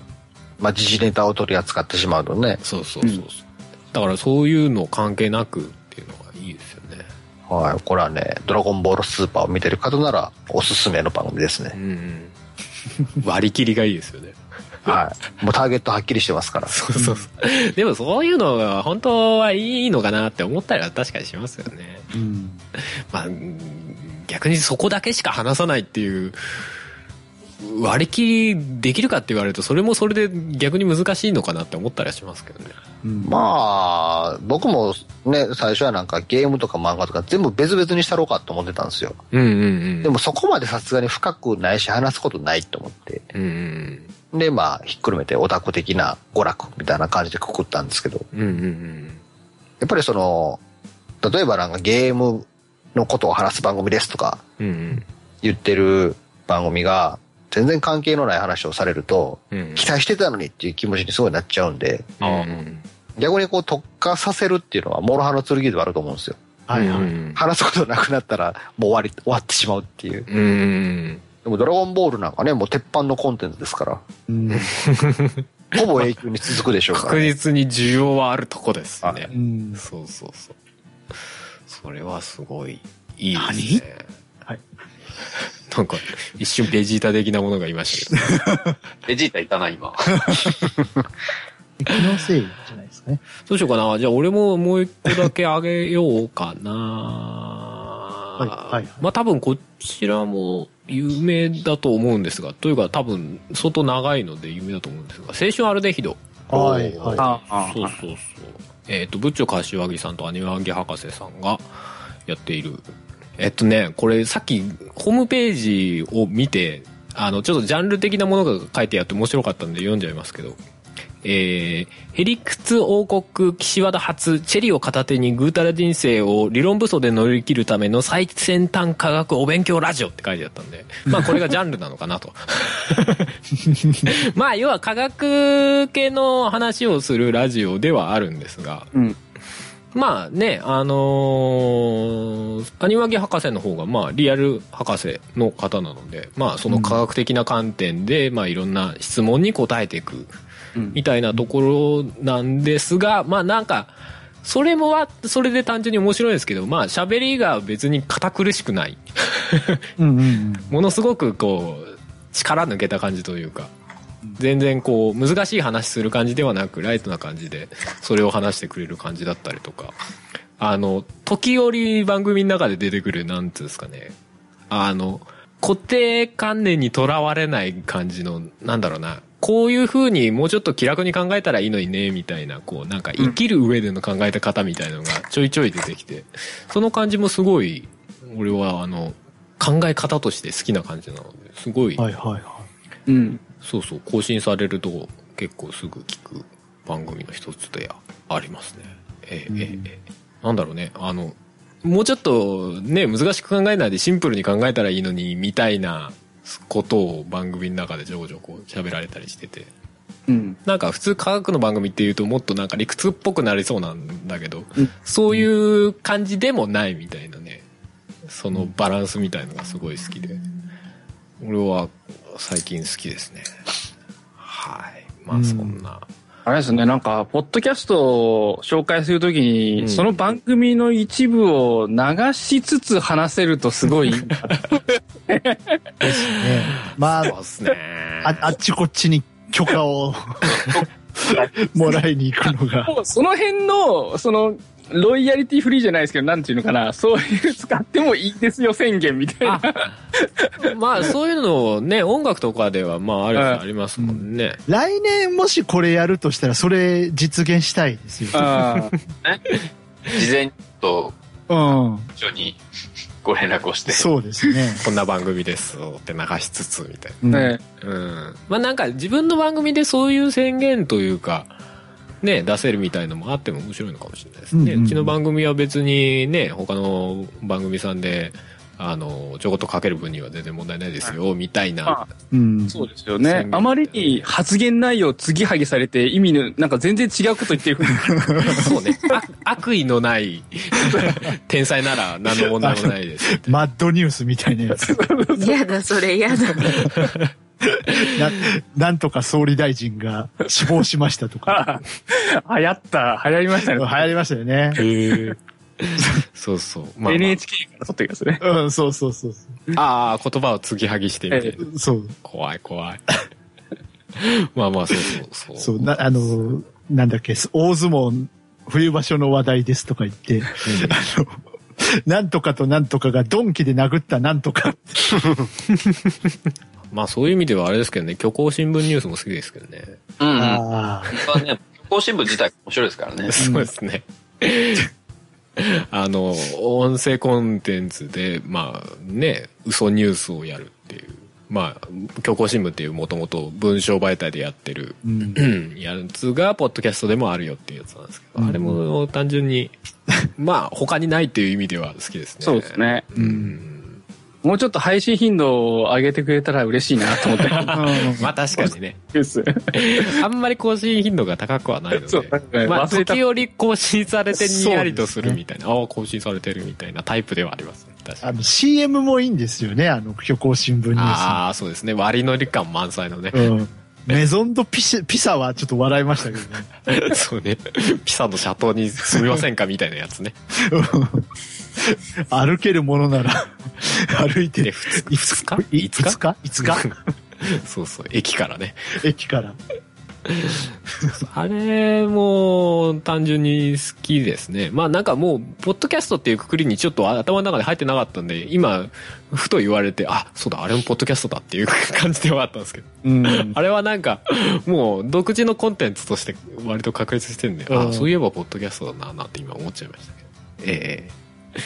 まあそんな感じでしょうか。他誰かありますかね。お、OK ですか。出ちゃう。はい。そう割と被ってたりするんですかねこれね。うん。じゃあということで、じゃあね、まあそこそこいい時間になってまいりましたので、今日はこの辺りに、今日というかもはや今年なのかもしれないですけど今のところね、まあ特別企画ということで、まあ、はい、年一更新なのかなみたいなノリで。考えてはおりますが、まあ反響があればもしかしたらちょこちょこやるかもしれないし、やらないかもしれない。まあまあその辺はあんまりねそれぞれ負担にならないぐらいのテイストでちょっとやろうかなみたいなところはあるんで、まあ今のところ年一という感じで、まあ今回は今後のあたりにしたいかなと思うんですが、はい。まあねこれをお聞きになった皆様もまあこんな番組好きだとかそういうのがねあればぜひツイッターのね、#、好きなポッドキャストとかね、#、ポッドキャストの日っていうね、ハッシュタグとかをつけてつぶやいていただければ、まあ、ポッドキャストの日を盛り上げるのにさらに一役買えるのかな、みたいな感じはありますので、ぜひなんかそういうのね、伝えていただけると、そのポッドキャストをやる側にもね、モチベーションというかテンション上がったり単純にするので、まあそういうのがやっぱり、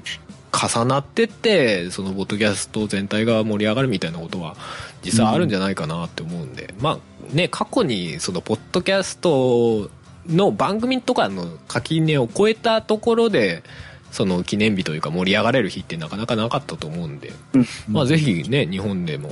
このポッドキャストの日っていうのを流行ったら面白いんじゃないかなと思っているので、まあそういうのぜひしてみたいただけたらどうかなというところで。まああれポッドキャストの日って中澤さんのブログ見る限り、うん、アメリカの人が勝手に決めたって書いてあったんですよ。そうですね。そうらしいです。とりあえずないからこの日にしようっつって。うん、そうですよね。まあなんかなぜ9月30日なのかっていうのちょっと分かんなかったですけどね。そうですよね。特に意味がないですよね。まあでもまあ本来そういう日かもしれないですけどね。語呂合わせでみたいなのとまあある種似たようなもんなのかもしれないですけどね。うん、実際はその日に何かあるわけではないみたいな、うん。そうです。まあそういう感じで、まあ盛り上げていけたらなと思います。はい。はい。ということでじゃあ最後にそれぞれまあ軽く番組の宣伝などをしていただこうかなと思いますよ。はい。じゃあ DY さんからいきましょうか。あら、はい。僕と、あと、チョッパーさんもちょこっと出ております。毎週日曜日に配信中の DY のパルベライズビートというポッドキャスト、検索しても出てこないと、いうね、ので有名ですが。パルベライズビートの綴りが書けないみたいなね。そうですね。カタカナでも出るはずですので。はい。パルベライズビートだけでいけるんですよね。はい。だけでいけ、はいるはずなんですよ。いや確か出たはずです。うん。なのでぜひね、検索して聞いてみてください。まあ、はい、いろいろね毎週日曜日にも更新してますし、まあ祝日等々を使ってまあちょっとね本放送ではできないこととかもいろいろやったりとか、うんうん、楽しいこといっぱいやってるんで、よかったら聞いてください。はい。はい、まあ、ちなみにDY で検索したらすぐ出てきましたから。おお。DY で検索した方がすぐ出てくるかもしれないですね。そっか。実はそんな高等体もお得らし的な。はい。了解です、はい。よろしくお願いします。よろしくお願いします。じゃあ次は流行り物さんいいですか。じゃあホネストさんお願いします。はい。まあ、我々も毎週日曜配信でございますけれども、小平とホネストがやっております。まあ、最近のね、いろんな流行りものについてお話をさせていただいてます。まあ、主にね、ゲームとか、家電とか、アイドルとか、ポケットとか。そう聞くとすごい、あれですね、統一感ない感じします。そうなんです。話が多岐にわたりすぎて、ちょっと、興味を持って入ってきていただいた方が、そのジャンルじゃないところになった瞬間にこう出ていくという現象。そんなことあるんですか？でも逆に言うといろんな流行りというかいろんなものごとを追えるから。そうですね。そう流行りはね、いつも移り変わっていきますから。そうです。うんうん。それを、まあ本当に我々も深い話は、まあ一部ではしてますけど、あまり全般的にできてないところもありますけれども、うんうん、その流行りのものを取っかかりとして聞いていただくと。まあそういう立ち位置でやらせていただいている番組でもありますので、うん、ぜひ、まあ、お暇な時に聞いていただければなというふうに思います。はい。よろしくね。はい。ありがとうございます。じゃあ、グリーンティさん、はい、宣伝をお願いします。私、グリーンティと、あと、ホネスト、はい。あと、うまうまという3人でですね、駆け上がりラジオというポッドキャストをやっております。はい。まあ、こちらはですね、まあ、ニュースと、あと、何でもという2つのコーナーで、まあ、進めておりましてですね、まあどちらかというとこの3人がどっかの喫茶店で話している、様子を隣の席から聞き耳立てるというのはそんなスタンスで一応やってる予定でやってるつもりです、うんはい、時折すごい話が熱くなってる展開とかを個人的にすごい好きです、ね、そうですね時々人生とかね比較的な話とかねそういう話をそうですねはいまあちょっと聞き苦しいところもあるかもしれませんけどもまあちょっと聞いていただけると嬉しいです。ちなみにですね、9月30日ポッドキャストの日配信日になっております。あ本当だお、はい、そうですね本当だ毎月10日20日30日配信ですかね、はいじゃあちょうどこれと同じタイミングでほんまやじゃあ最後澤田さんお願いします、はいまあ、番組はなんか今6つぐらいあるんですけど、うんうんまずオタクな娯楽の文化に対して話す狭くて浅いやつらという番組があります、はい、それは漫画ゲーム映画などの感想を話すだけの番組ですねはいあと SCL のコインタイムという、我々僕のまあ幼馴染とか友達とかを含めた3人のおっさんが普通にだらけで喋っている番組が月1回ありまして、うんうんそれの派生でコインタイム10という、週に 2,3 回配信されるこう10分未満の短いショート番組がありましてですね、うんうんそちらはこう日常に起こったちょっとした話をね、はい、今日こんなことがあってみたいな話を普通にするっていう番組なんですけど、うん、まあそういう聞きやすい番組もございまして、あとはですね、笹山さんという、ミュージシャンの方とやっている各駅停車というですね、うんうん、一応お題目はこう創作と遊びのポッドキャストっていう名前がついてるんですけど、うんうん、まあそういう価値観を話す番組がありますね。あとは、つい最近終わったんですけど、こう自由解散2という番組がございましてですね、うんでこちらは徳松さんという方と大さんという方と3人でやってたんですけど、無事終了しましたこの前。あそうなんですね。はい。で、あと最後に、最近始めた番組で、ギリキューという番組がありましてですね、これは新崎さんという方と2人でやってるんですけど、うん、大喜利をする番組ですね、2人で。うんうんうん、で基本的には、2人に対して共通のお題を出して、2人でそのお題に対する答えを大喜利として回答していくってことなんですけど、その回が配信された後はツイッターでもリスナーの皆さんにその回答を、大喜利のお題の回答を答えてもらってたりもするんで、うんうん、最近はそちら側聞いていただきたいですね。ぜひ参加していただきたい。はい。まあそんなとこでしょうかね。はい。あれですよね。なんか澤田さん以外の方はこうなんだろうな。まあ番組の中でいろんなことをやっていくって感じだけど、澤田さんのはいろんな番組をやっていくって感じがあって。そうですね。何か一つに特化したものを作っていくのが好きなので。そうそうそうそう。なんかその辺のこうやり方のやっていき方の違いというか、もうなんか面白いなって今聞きながら思ってましたけど。あ、じゃあ最後に自分の宣伝もさせていただこうかなと思うんですが、私春ですね、音亀というポッドキャストを中心にやっております。はい、まあ音と、ゲームと雑談のポッドキャストということで、嫁さんのふもさんと、まあ基本的に雑談メインで、まあ時々音楽の関係の話をしたりゲームの関係の話をしたりみたいなことで、やっておりますので、まあね、夫婦の話とかが好きな方はぜひ聞いてもらえるといいかなと思っております。で、そこから派生して、最近は音亀フェスという、バーチャル音楽フェスというね、まあイベントをやっております。まあポッドキャストでも音亀フェスポッドキャストということでポッドキャスト番組としても、一応配信はしておるのですが、まあ一応、インターネット上の音楽フェスということで、ちょっと力を入れてやっているものが今年も2016ということで、もうちょいですね、あと1ヶ月ぐらい11月5日から配信というものがあるんで、まあそちら気になる方はぜひ音亀フェスと検索していただけると過去のやつとかも聞けるんで、ぜひそちらもチェックしていただけたらと思いますし、あとはまあその音亀フェスに出る自分が今やってるバンドのアニマルキャスターズというバンドの、アニマルミュージックレディオという番組もやっております。はい。で、あと、つまらないラジオという、ポッドキャストっていうか、気づくとなんか最近ポッドキャストがボコボコボコボコ増えててまずいなと思わなくもない感じですがこちらは自分が主体というよりも、音楽をやってる3人がこう集まって、まあ、3人でゆるい番組をやろうよみたいなことでやっている番組なんですが、自分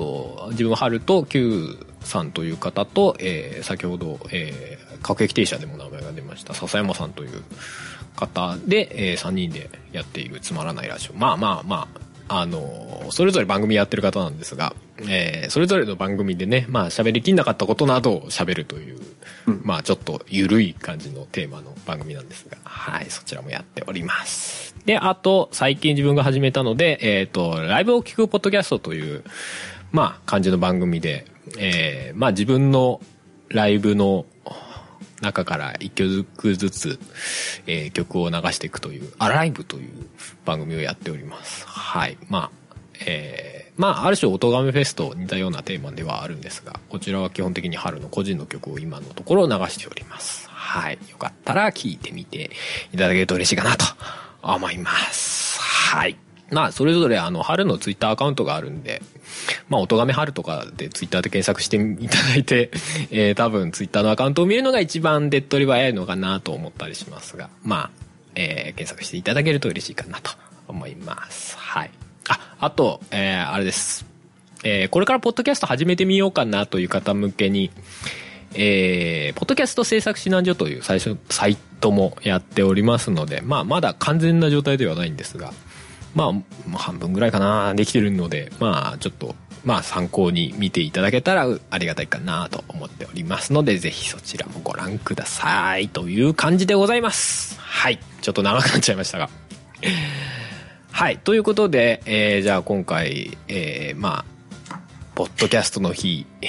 特別企画というような感じで、ポッドキャストのポッドキャストということで、まあ、ずっと話してきて、見ました。はい。まあ、お付き合いいただいたゲストの皆さん、ありがとうございました。ありがとうございました。それではじゃあまたそれぞれの番組でお会いしましょう。これからも良きポッドキャストライフをという感じで、さようなら。また来年。来年。また来年。バイバイ。また来年。さようなら。バイバイ。バイバイ。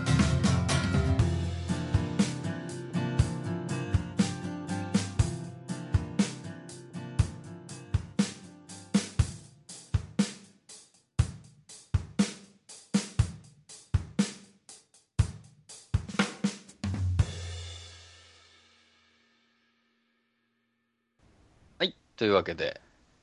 はい、まあね、これで本編聞いていただいたわけでございますけれども、まあうん、来年ね、また来年とか言いながら、ね、ま、出てきちゃったってね、ミスター・ビーンみたいなやつね。来ちゃいました。あ、まだ見てるのみたいなやつでしょ、ミスター・ビーンがね。そうそう。まあエンディングの、さらにエンディングっていうね、はい、まあエキシビジョンみたいな感じですけれども、まあここからはね、そのかけラジオオリジナル、かけラボオリジナルということで、うんまあ私とグリーンティーさんは本編の中で。うんまあ、どういう風な番組が好きかみたいな話を簡単にさせていただいているので、うんはい、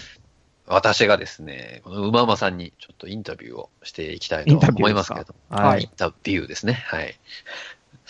うまうまさんは、なんていうんでしょう、まあ、ね、かけらじでもう7年ですか。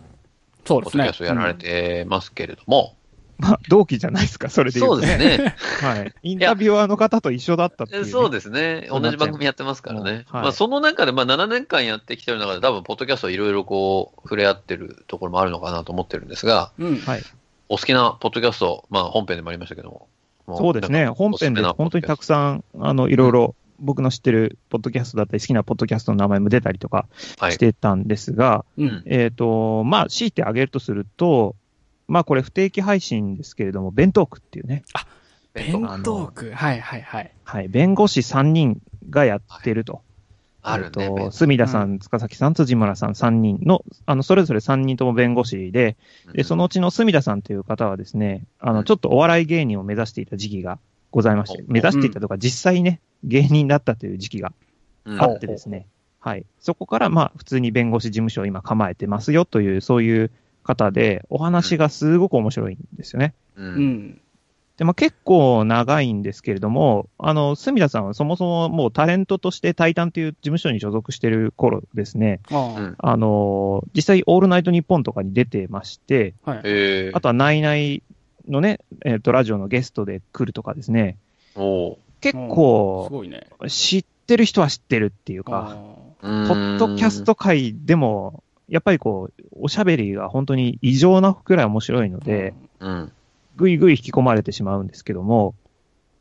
うん、なぜそもそも弁当区を聞くようになったかっていうと、うん、これまたちょっとね、ご存知の方いらっしゃるかもしれない、そのね、背景としては、うん、偶然の話があって、まあ、特勤マッシュさんね、はいはいうん、本編でもちらっとお話出てきたと思うんですが、うんうんがオープニングトークで、なんか弁護士的なこと、ね、そう、うん、弁当区みたいなことを言ってて、うん、弁当区そんなのあったのと思って調べたのがきっかけでした。ああ、じゃあ、特勤マッシュからだってことですね。特勤マッシュのしぶちゃんが面白いっていうポッドキャスト、ね。あ、そうそうそうそう、そうなんですよ。うん、最近弁当区すごいですよね、みたいな感じのフレーズでね、なんとなく記憶していて、で、それで、あ、しぶちゃんが言うならちょっと聞いてみようかなっていう感じで、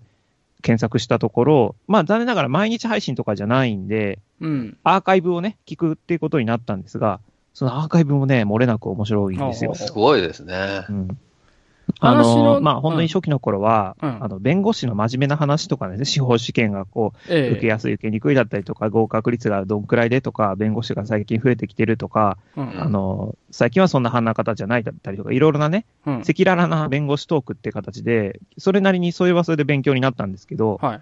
そこからこう、住田さんが自分で、ポッドキャスト今もやってるんですが、うん、はい、もうそっちもね、聞くようになってですね、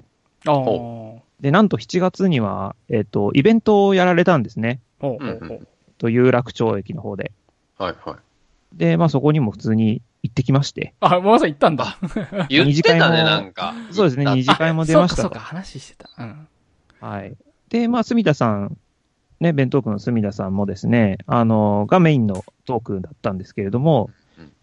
まあ、辻村さんという方が、まあ、彼と、ちょっと漫才チックな感じで2人で組むって形なんで、まあ、弁当区のうちの2人のメイン、パーソナリティが、まあ、一緒に参加されてたっていうような感じだったんですが、まあ、そこでちゃんとね、お話もできてですね、大変満足だったよというところですね。友達になった?なってきた友達に。あ、もうもちろん、もともと Facebook とかももうすでに友達になってますしね。あ、そうなの?Twitter も、Twitter もそうですしね。じゃあこっちがかけらじやってるって話はしてんの?あ、してないです。それはしてないんだ。それはしてない。ちょっと恐れ多いかなっていうか、なんかこう前に出てる感じがするじゃないですか。いや、実は俺もそう。いや、そういう、いや、近い次元じゃない。圧倒的にレベルが高すぎるので。普通にラジオのパーソナリティとして。そう。なるほど。もう一ファンとして、そう、参加。しかも、ちょっとこれまた小話じゃないですけど、超偶然なんですけども、今年の新卒で入ってきた子がですね、男なんですけども、まあ、最初の飲み会、新歓というか、歓迎会の時に、自己紹介するパワポを2、3枚くらい作って、プロジェクターで、まあ、飲み会の席なんですけど、話していて、で、ちょっと好きなポッドキャストがですね、弁当区なんですとか言い出してですね、これは偶然、聞いてるポッドキャストが一緒だったっていう。好きなポッドキャストを言う新人ってすごいね。ポッドキャストなんて。自己紹介でね。そうなんですよね。ポッドキャストって時点で聞いてる人が、まあ、どれくらいいるかっていうところなのにもかかわらず、その中のね、まあ、いくつか出されてたうちの一つが弁当区だったってことで、早速、彼と話してですね、もうお便りもめちゃくちゃ出していて、で、隅田さんとか辻村さんからも認知されていて、あ、君か、みたいな感じで。で、その7月のイベント一緒に行ってきたんですよ。そしたら、その事前に実は、僕が行くっていうのは、新卒のね、まあ、後輩なんですけども、後輩の彼が、隅田さんと辻村さんに、会社の上司を連れてきますみたいなことを、事前になぜか言ってってですね。で、まあ、その子ね、格好で言うといつもシャツ、というかパリッとした服を着ていて、で、髪の毛もすごい短くてですね、超真面目な感じの子なんですよ。で、まあ、会社の上司を連れてきますって言ったらね、普通、こう、ちょっとこう、綺麗な感じのおじさんが行くと思うじゃないですか。なるほど。今の馬場さんが言ったわけか。パーカーで茶髪でね、うっすみたいな感じで、いて、もうどっちが上司やねみたいな話になって。確実に馬場さんの方が、なんか、後輩感、ね。後輩感丸々出てますからね。やっぱりそれは指摘されましたね、辻村さんにね。君かいとか言って。いや、上司かいみたいな。君、いや、上司ちゃうやんみたいなことを普通に面白くね、いじっていただいて、ね、初見にもかかわらずね、そうやっていろいろ突っ込んでもらえるっていうのは、やっぱり、笑いに精通している方ならではだなと思って、まあ、本当に最高の一日だったんですけど。いや、突っ込みって勇気いるよね、初めての人に突っ込むって。それはそうだ。いや、まあ、それはプロでやられてるからあれなんだろうけど。突っ込み NG の人いるじゃないですか、やっぱりちょっとさ、冗談が通じない人たまにいらっしゃるじゃないですか。突っ込みって基本だって失礼なこと言う。そう、失礼なこと言う。だからなかなかこう初対面の人に突っ込むって、俺は怖くてできないんだけど、やっぱ芸人さんとかってやっぱそこが、気持ちよくなる突っ込みをされるんだろうね。そうだね。多分ギリギリセーフなのが、だから単純に、ただ、ね、髪が薄い人に、ね、失礼な発言をするとか、何もひねりがなくてね、面白くないとかあると思うんですけど、なんか例えば、お前顔パンパンやんけみたいなツッコミとかあると思うんですけど。福田じゃない。そうそう。顔パンパンっていう表現がやっぱ面白いから、単純に失礼な発言だって思われなくて、普通に笑いが起きちゃうみたいなね。そういう絶妙なツッコミなんかもね、まあ、弁当区に限らないですけど、ツッコミっていうところはそういう部分があるんですけど、言葉の選び方っていうのもね、プロですね、やっぱりね。言葉のね、センスですよね。そうなんですよ。で、イベント自体も本当にもうね、大満足というか。なるほど。めちゃくちゃ面白い。ただ、収録はされてないっていうお話だったんで、結構赤裸々に、芸能人の名前を普通に出して、いろいろ、ちょっと軽くディスったりとかですね。いろいろしてるんで、事務所関係、その辺をね、まあ、そんなにこう、聞かれたら良くないよっていうこともあったりなんかして、下ネタもあったりなんかするので、まあ、イベントに来た人だけが楽しめたっていうところもあったんですけど、まあ、その回はですね、どんな話を大体したかっていうのは、隅田竜平のポッドキャストの方を聞いていただいて、うん、第何回だったか分かんないですけど、7月後半くらいの収録を見ていただ聞いていただけると、その日どんな感じの話だったかっていう振り返りがあるんで、そこにまあうままも実はいましたよっていうことでね、ちょっと雰囲気だけでも味わうことができるかもしれないので、ぜひリスナーの方はですね、聞いてみてほしいなって思いますね。でイベントは何人ぐらい来たの？まあ、100人くらいですね。すごいね。で、まあ、二次会、ね、そう、二次会も半分くらいは来てたんで、50人くらいですかね。すごいね。うん、すごいな。で、全然なんでしょうね。まあ、タレントさんであるにもかかわらずですね、非常に距離近くてですね、二次会の席も、もう、いろいろ回ってくれてて。うん。あで、まあ、ね、普通にビールとかを、注いでもらったりしてですね。なかなかね、普通の飲み会ですね、いわゆるね。うん。で、まあ、弁当区とか、あとは、住田竜平のポッドキャストを聞いてる方ならではの、やっぱりこう、サブキャラみたいな人たちが、やっぱりいろんな登場人物がいるんですけど、そういう人たちもやっぱりそういうイベントだと来てですね、うん。実はそれ僕なんですみたいな感じの人たちも、やっぱり来て、おーみたいな感じで、すごいね、まあ、なんでしょうね。僕、よくね、ホネストさんとか、まあ、グリーシーさんもちょっと行ったことありますけど、エキストラでね、はいはい、いろいろ有名人の方を、こう、直接見るっていう機会は、比較的、ね、たくさん機会としてはあったかなと思ってるんですが、うん、自分の足でね、自分からこう、アプローチしに行くってことは、これが初めてだったんで、なるほど。ましてや、ポッドキャストで、はいはいはい、はい、いや、ファン的な感情で行くっていうのがね、うん、これはもう初めてだったんで、まあ、感動もひとしおというか、そうだよね、自分の感激、はい、しました。で、しかもまあ、すごい近い距離で話せるっていうのもすごく嬉しいですし、本人たちの喋る面白さっていうのが、うん、普段からそんな感じなんだなと思って、うん、なんかこう、世代で言うと我々の、まあ、一回りは言わないんですけども、まあ、10個くらい上なんですよ。うんうんうん、なんですけど、ものすごいエネルギッシュのエネルギーが、もう太陽的な感じで常にエネルギーが、うん、常に燃えてる感じがあってですね、それは住田さんだけじゃなくて、辻村さんって方も、はいはい、一見住田さんをサポートしてるのかなと思いきや、辻村さん単体ですごいっていうかね、うん、まあ、この人一人で全然ポッドキャストやってめちゃくちゃ面白いんじゃないかっていう、うんうんうん、そんな感じでもう一人一人がすごいんですよ。まあなんか褒めてばっかで、二人になんかそれ以上の魅力があまり伝えきれてないかもしれないんですけど。まあ詳しくは番組を聞きましょうってことですね。そうですね。うん。そうですね。うん。なるほどね。なんか結構やっぱりそういう、ポッドキャスト自体、なんていうのかな、もうオワコンだとか言われることありますけれども、うんうん、個人の魅力を再発見とか、いい感じにアピールするツールとしては、まだまだね、こういう風に、うまく活用していく方法ってあるんだなって思いましたね、今。うん。うん、企業がさ、メディアで発信するより、やっぱこういうポッドキャストでもね、こういうたくさん100人とかって、個人がやってるレベルのやつで集められるわけですからね。そうですね。うん、まあ、新しいメディアの形がどんどん、うん、まあ、SNS の種類がいろいろ増えたりとかしていくと思いますけど、うんうん、原点やっぱり、ポッドキャストとか、やっぱりなくならないんじゃないかなっていう気がしますけどね。うん、なかなか音声データっていうのはやっぱどこでも聞けるし。うん。はい。ちょっとね、上間さんの喋りが結構深くてですね、もうそろそろエンディングにしていこうかなと思って、そうだね。ちょっと僕の部分おまけというか、またね、これね、二人がね、優しいんですよ。このままね、配信してもよかった、ポッドキャストを配信してもよかったんですけど、まあ、うままが欠席してるっていうのをね、かけらぼの枠で流すんだったら、まあまあも入れた方がいいんじゃないかってね、二人が言ってくれるものだから。